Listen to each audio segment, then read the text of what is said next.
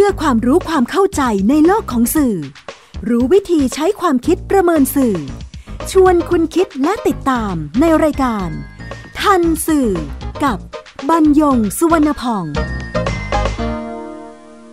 สวัสดีครับคุณผู้ฟัง พบกับรายการทันสื่อ ทางวิทยุไทย PBS ทุกค่ำวันศุกร์เวลา 18นาฬิกา30 นาทีถึง 19นาฬิกา บรรยงสวนพองดำเนินรายการ ชนาทิพย์ไพรพงศ์ผลิตรายการ ทันสื่อเป็นรายการความรู้ด้านสารสนเทศ แล้วก็เรื่องราวที่เกิดขึ้นในโลกของข่าวสาร ซึ่ง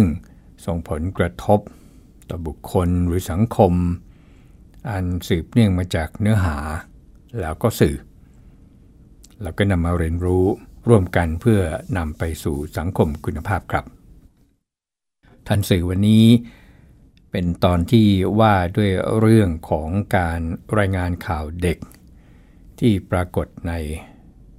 วันสองวันหรือในระยะนี้ แต่ว่าก่อนจะกล่าวถึงเรื่องนี้ขอบอกเล่าเรื่องราวที่สังคมโลกเขาปฏิบัติต่อเด็กกันอย่างไรบ้างครับ ก็ขอเริ่มจากนิยามคำว่าเด็กก่อน ก็อาจจะแตกต่างกันไปบ้างนะครับ แต่ว่า ก็ใช้เกณฑ์ของอายุเนี่ยเป็นหลัก โดยทั่วไปก็จะมีอายุไม่เกิน 15 ปี ส่วนเยาวชนก็โดยทั่วไปเช่นกันครับ ก็จะกำหนดไว้แถวแถวอายุไม่เกิน 18 ปี กฎหมายบ้านเรายังมีนิยามที่ต่างกันอยู่นะครับ 15 18 แล้วก็ 10 ปีเนี่ยก็ก็มีคือ มันจะมีผลต่อเรื่องการกำหนดโทษหรือความรุนแรงของโทษด้วยนะครับ เพราะฉะนั้นตรงนี้ที่ยังต่างกันอยู่ แต่ว่าโดยทั่วไปก็ตามที่ได้เรียนให้คุณผู้ฟังได้ทราบไป เหตุที่นำอายุเข้ามาเกี่ยวข้องเนี่ยนะครับ ก็เป็นเพราะว่า ตัวนี้จะเป็นตัวกลางหรือตัวที่จะแสดงวุฒิภาวะของเด็กและเยาวชนที่ยังปกป้องคุ้มครองตนเองไม่ได้ อายุน้อยเท่าใดก็ยิ่งต้องได้รับการคุ้มครองเพิ่มมากขึ้น ก็เหตุก็เพราะว่าดูแลตนเองไม่ได้นี่แหละครับ ในขณะที่อนาคตของเด็กของทุกชาติในโลกคือโลกเนี่ยอยู่ในกำมือของเด็กในวันนี้ว่างั้นเถอะ เพราะว่าอนาคตเนี่ยเขาก็ต้องเป็นผู้ใหญ่ ดังนั้นการเลี้ยงดู การศึกษา การอบรมสั่งสอน พวกนี้แหละครับที่มันจะสะท้อนไปสู่อนาคตของโลกว่ามันสดใสหรือว่ามันมืดมนด้วยเหตุนี้ครับที่กองทุนเพื่อเด็กแห่งสหประชาชาติ เต็มๆภาษาอังกฤษก็คือ United Nations Children's Emergency Fund ย่อมาเป็น UNICEF เราก็จะทับศัพท์รู้จักกันว่ายูนิเซฟ ยูนิเซฟยูนิเซฟยูนิเซฟก็ประกาศอนุสัญญาว่าด้วยสิทธิเด็กคือ Convention on the Rights of the Child เป็นสัญญาด้านสิทธิมนุษยชนระหว่างประเทศที่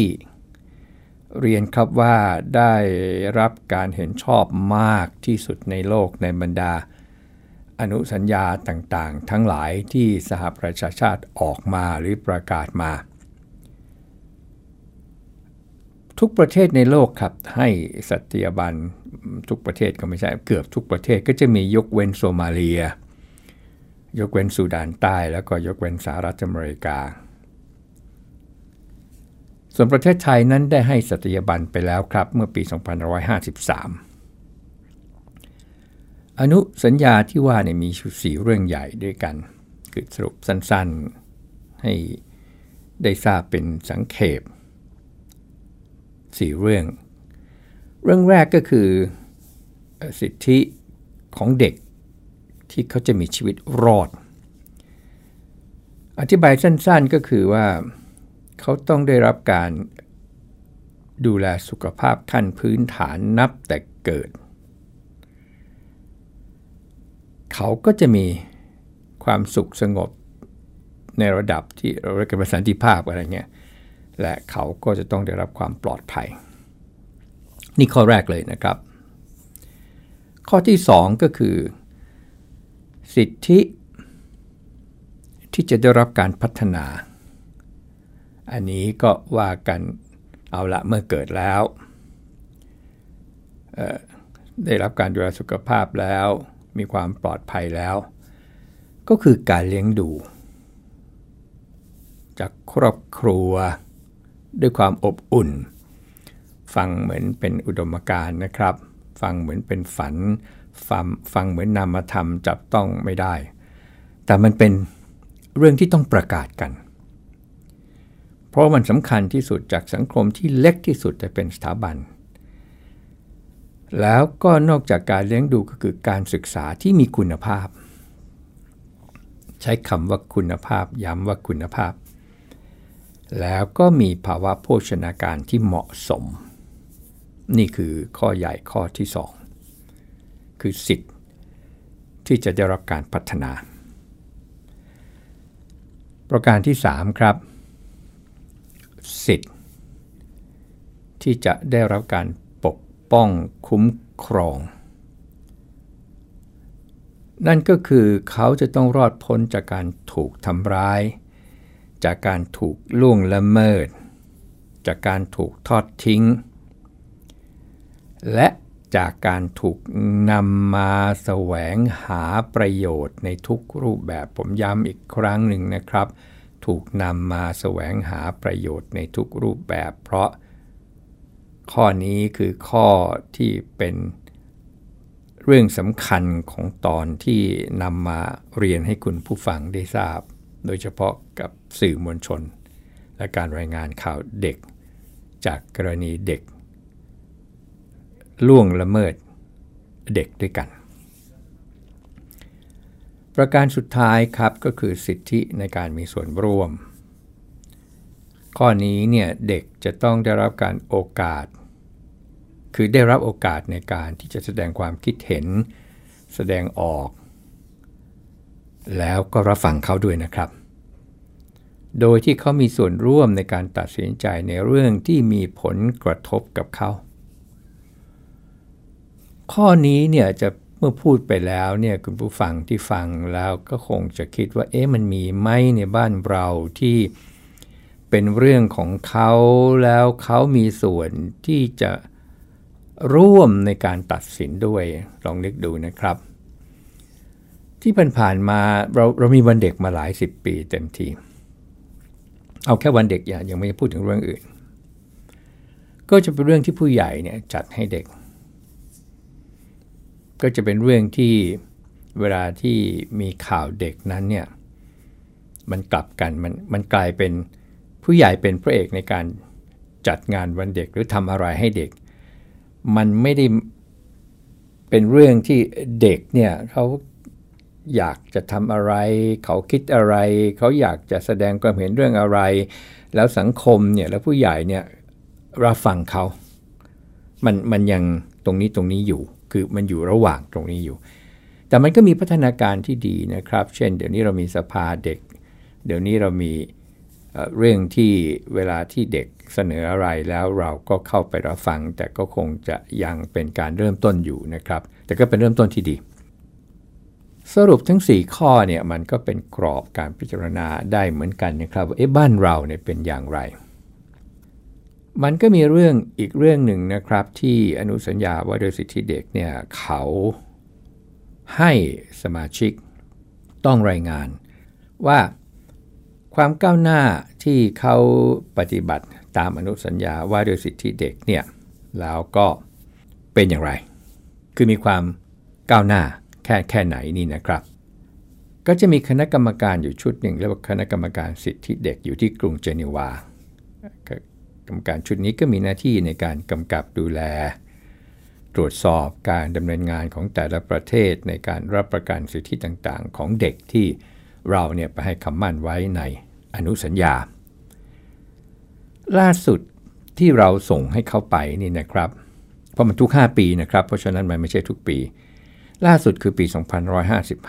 2555 คณะกรรมการสิทธิเด็กที่กรุงเจนีวาเขาตั้งข้อสังเกตกลับมาที่เราครับว่า เราเนี่ยก้าวหน้าจริงนะ ไม่ว่าจะเป็นเรื่องกฎหมาย เอากฎหมายเราไม่เร็วนะครับ แล้วก็ไม่ว่าเรื่องของโครงสร้างของรัฐที่จะปกป้องสิทธิแล้วก็คุ้มครองเด็ก ข้อสังเกตของเขาเรื่องเรื่องแรกนี่ก็คือเรื่องการปกป้องคุ้มครองสิทธิของเด็กผู้ลี้ภัย วันนี้จะเรียนให้คุณผู้ฟังได้ทราบหัวข้อเฉยๆด้าน เพราะว่าเวลาเนี่ยไม่พอแล้วก็อีกอันประเด็นจะอยู่ที่เรื่องของสื่อ ด้านต่อไปก็คือเรื่องการบังคับใช้กฎหมาย คือคือกฎหมายมีดี กฎหมายนี่เขาชอบ แต่ว่าเขามีข้อสังเกตเรื่องการบังคับใช้กฎหมาย ความจริงเขาไม่ได้พูดไปถึงละเอียดก็ว่าของสื่อเนี่ยกับสื่อที่ไปรายงานข่าวเด็กเนี่ยเขายังไม่ได้พูดถึง เรื่องการกำกับดูแลและการเก็บข้อมูลที่เกี่ยวข้องกับเด็ก เรื่องงบประมาณของของรัฐนี่นะครับในการทำงานด้านเด็ก เรื่องการพัฒนากลไกคุ้มครองและก็ช่วยเหลือเด็กที่ตกเป็นเหยื่อของการถูกทำร้าย แล้วก็ถูกแสวงประโยชน์ทางเพศ ข้อนี้ผมย้ำอีกครั้งหนึ่งนะครับว่าการแสวงประโยชน์ ซึ่งมันมีทั้งทางเพศและก็ทางข่าวสาร การเข้าถึงบริการขั้นพื้นฐานแก่เด็กที่ขาดโอกาส ไม่ว่าจะเป็นชาติพันธุ์ เด็กลี้ภัย เด็กเร่ร่อน เด็กอพยพ เด็กยากจน เด็กทำผิด เด็กถูกฆ่ามนุษย์ เด็กพิการ รวมไปถึงเด็กที่ได้รับผลกระทบจากความรุนแรงในจังหวัดชายแดนภาคใต้ เยอะมากนะครับเยอะมากไม่ใช่เป็น10ไม่ใช่เป็นร้อยเป็นพันเป็นหมื่นแล้วนะครับตอนนี้ เรื่องของอายุขั้นต่ำของเด็กที่ต้องรับโทษทางกฎหมาย ซึ่งบ้านเราเนี่ยตั้งไว้ที่ 10 ขวบ คือข้อสังเกตของเขามีความเหมือนกับว่าเอ๊ะควรจะขยายขึ้นไปอีก ไม่ใช่แค่ 10 ขวบ ใครก็แล้วแต่ที่มาทำทำเด็กเนี่ยควรได้รับโทษเนี่ยไม่ใช่ว่าพ้น 10 ขวบไปแล้วเนี่ยโทษเนี่ยมันเบาลงอย่างนั้น ส่วนความเหลื่อมล้ำในสังคมอันนี้ค่อนข้างยากนะครับ เพราะว่ามันเกิดขึ้น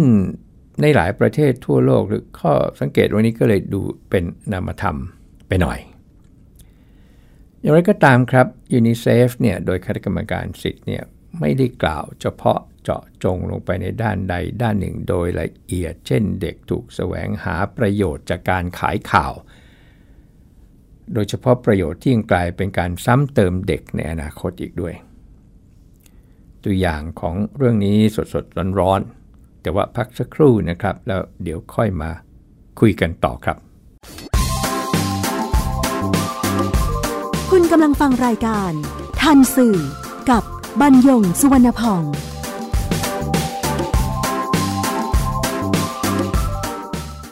คุณเชื่อหรือไม่ ครีมหน้าใสขาวเร่งกระปุกเดียวเอาอยู่ 3 วันเห็นผล กาแฟลดความอ้วนเร่งด่วน 7 วันลดลง 10 กิโล ผลิตภัณฑ์เสริมอาหารผิวขาววิ่งเปล่งประกายออร่าภายในหนึ่งสัปดาห์ ถ้าคุณเชื่อคุณกำลังตกเป็นเหยื่อโฆษณาโอ้อวดเกินจริง อยากสวยอย่าเสี่ยงอย่าหลงเชื่อคำโฆษณา ผลิตภัณฑ์สุขภาพโอ้อวดเกินจริง อยากสวยแบบไม่เสี่ยงค้นหาความจริงที่ถูกต้องได้ที่ www.oyo.com หรือ Oyo Smart Application ด้วยความปรารถนาดีจากสำนักงานคณะกรรมการอาหารและยากระทรวงสาธารณสุข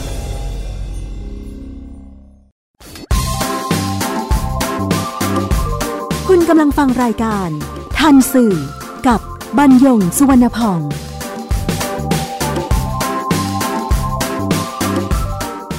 ครับเมื่อ 27 พฤษภาคมที่ผ่านมาผมได้นำเข้าข้อความเรื่องพอเถอะ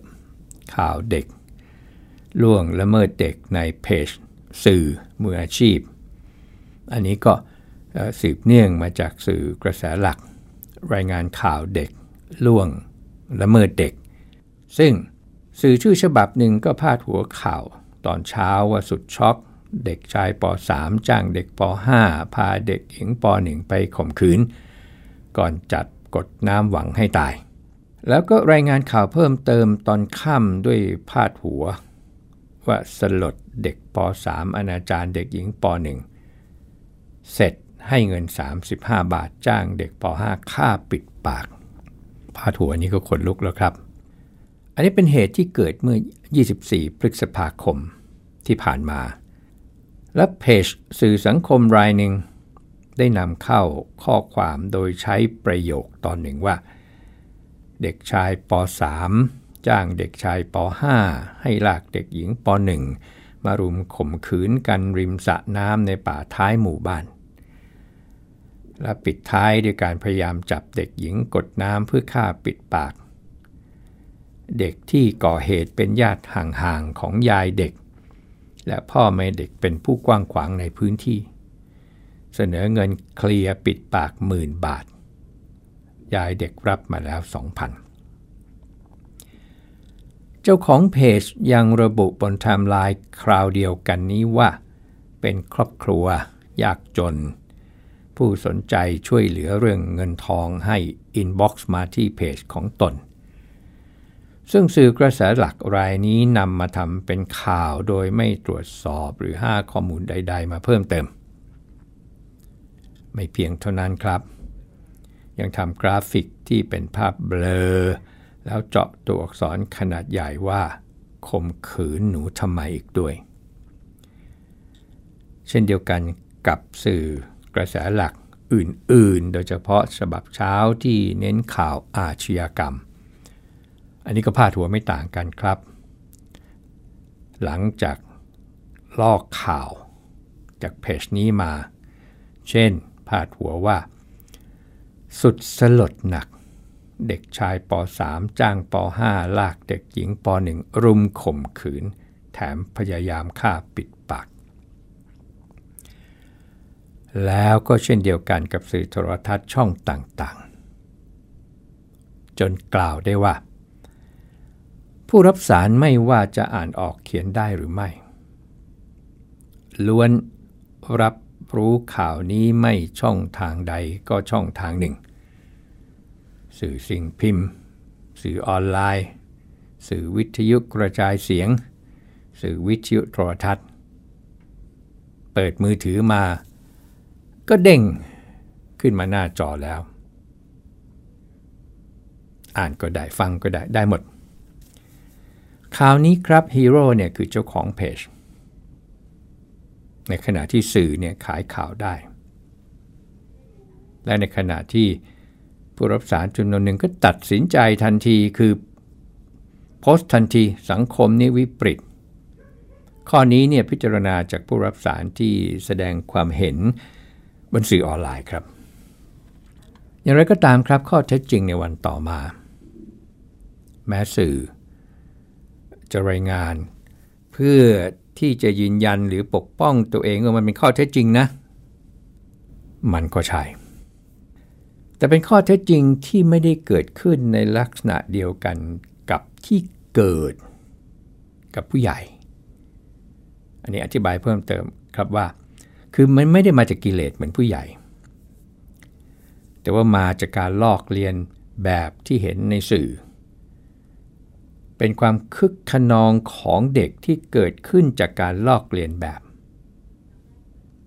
โดยเฉพาะข่าวยายของเด็ก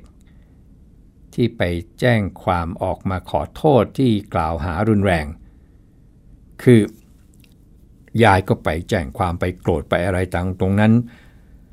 คืออารมณ์ณขณะนั้นจริงๆเนี่ยมันไม่ใช่ อันนี้ครับเป็นคำตอกย้ำว่าสื่อเนี่ยรายงานข่าวนี้โดยไม่ได้ตรวจสอบให้รอบด้านเสียก่อนลำดับเหตุการณ์ที่บานปลายของข่าวได้อันนี้ครับเราผู้คุณฟังจะได้เห็นภาพ เริ่มจากหนึ่งผู้ปกครองของเด็กไปแจ้งความคือยาย ก็นี่เป็นจุดเริ่มต้นของการเกิดข่าว อันที่สองเจ้าหน้าที่ตำรวจเนี่ยบันทึกประจำวัน แล้วก็ดำเนินการสืบสวน อันที่สามเพจสื่อสังคมรายหนึ่งนำเรื่องนี้มาเสนอ ตามที่ได้เรียนไปบ้างแล้ว ให้คุณผู้ฟังได้ทราบ อันที่ 4 ต่อมาก็คือสื่อมวลชนลากข่าวจากเพจสื่อสังคมรายงาน ทั้งหมดบนสื่อกระแสหลักและสื่อออนไลน์ อันที่ 5 หน่วยงานของรัฐ ต่างๆ เข้ามาร่วมในกระบวนการยุติธรรม ตามกฎหมายเด็กและเยาวชน อันที่ 6 ผู้ใช้สื่อออนไลน์เข้าไปแสดงความเห็นแล้วก็แบ่งปันกัน พรับเดียวกระจายไปทั่ว อันที่ 7 สื่อย้อนกลับมาอีกครั้งหนึ่งทั้งกระแสหลักที่เป็นสื่อมวลชน และสื่อออนไลน์ที่เป็นสื่อสังคมนำเรื่องราวข่าวนี้ไปขยายต่อ ขยายจน เหมือนกับสังคมแย่แล้ว เหตุการณ์ทั้งหลายนี่นะครับ มองมุมกลับมาอีกทีหนึ่ง กลายเป็นไปตอกย้ำตราบาปให้เด็กต่อไปตราบเท่าที่สังคมยังจำเรื่องราวเหล่านี้ได้ พระบัญญัติคุ้มครองเด็กปี 2546 เนี่ยไม่เพียงห้ามโฆษณา หรือว่าเผยแพร่ข้อมูลเกี่ยวกับตัวเด็ก หรือผู้ปกครองทางสื่อมวลชน หรือสื่อสารสนเทศเท่านั้นนะครับ แม้แต่บุคคลที่เกี่ยวข้องหรือไม่เกี่ยวข้องไม่เว้นแม้แต่เจ้าหน้าที่ของรัฐ ก็ต้องระมัดระวังเรื่องเหล่านี้ด้วย แต่ว่าเมื่อตรวจสอบวิธีการนำเสนอโดยเฉพาะเนื้อหาในข่าวเนี่ย เอาละทางกฎหมายเนี่ยดูเหมือนว่าจะทำจะทำอะไรไม่ได้ แต่ว่าข่าวที่เล่นเนี่ยเพราะเล่นกันต่อในสื่อ เพราะมันเป็นเรื่องเถือนอารมณ์ของคนที่เขาสนใจคำถามคือสื่อขายข่าวใช่ไหมประการหนึ่ง ถ้าจะสรุปเรื่องนี้ก็คือ 1. เด็กไม่ถึง 10 ขวบ ยังเป็นวัยที่ไม่ประสาเขาทำอะไรก็แล้วแต่นี่นะครับ เขาทำเพราะเขาเห็นในสิ่งที่ผู้ใหญ่ทำแล้วเขามาลอกเลียนแบบ เขาไม่รู้ผิดรู้ชอบ เขาทำด้วยความคึกขนองมากกว่าทำเพราะกิเลสแบบที่ผู้ใหญ่กระทำประการที่ 2 เด็กยังไม่สามารถปกป้องคุ้มครองตนเองได้ ไม่ว่าโดยพฤตินัยหรือโดยนิตินัยด้วยเหตุนี้แหละครับประชาคมโลกถึงได้คุ้มครองผ่านอนุสัญญาว่าด้วยสิทธิเด็กปี 2535 เราเองประเทศไทยก็รับรอง องค์กรวิชาชีพสื่อจึงประกาศข้อบังคับจริยธรรมวิชาชีพคำถามคือทำไมคนทำสื่อจึงมองข้าม กล่าวเฉพาะเรื่องนี้ครับ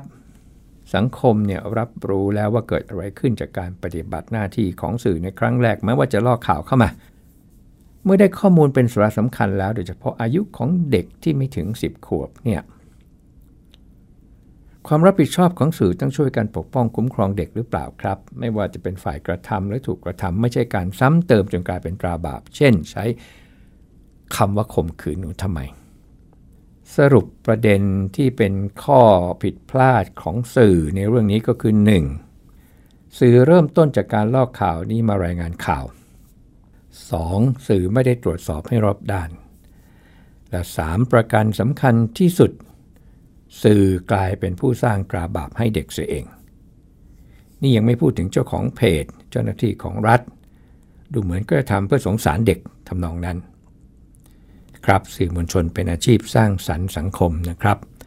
ไม่ใช่อาชีพทำร้ายสังคม พบกับทันสื่อทางวิทยุไทย PBS ทุกค่ำวันศุกร์เวลา 18นาฬิกา30 นาทีถึง 19นาฬิกาบรรยงสวนพอง สวัสดีครับ ดตามรายการทันสื่อได้ทางวิทยุไทย PBS www.thaipbsradio.com แอปพลิเคชัน Thai PBS Radio ติดตามข่าวสารทาง Facebook ได้ที่ facebook.com/thaipbsradiofan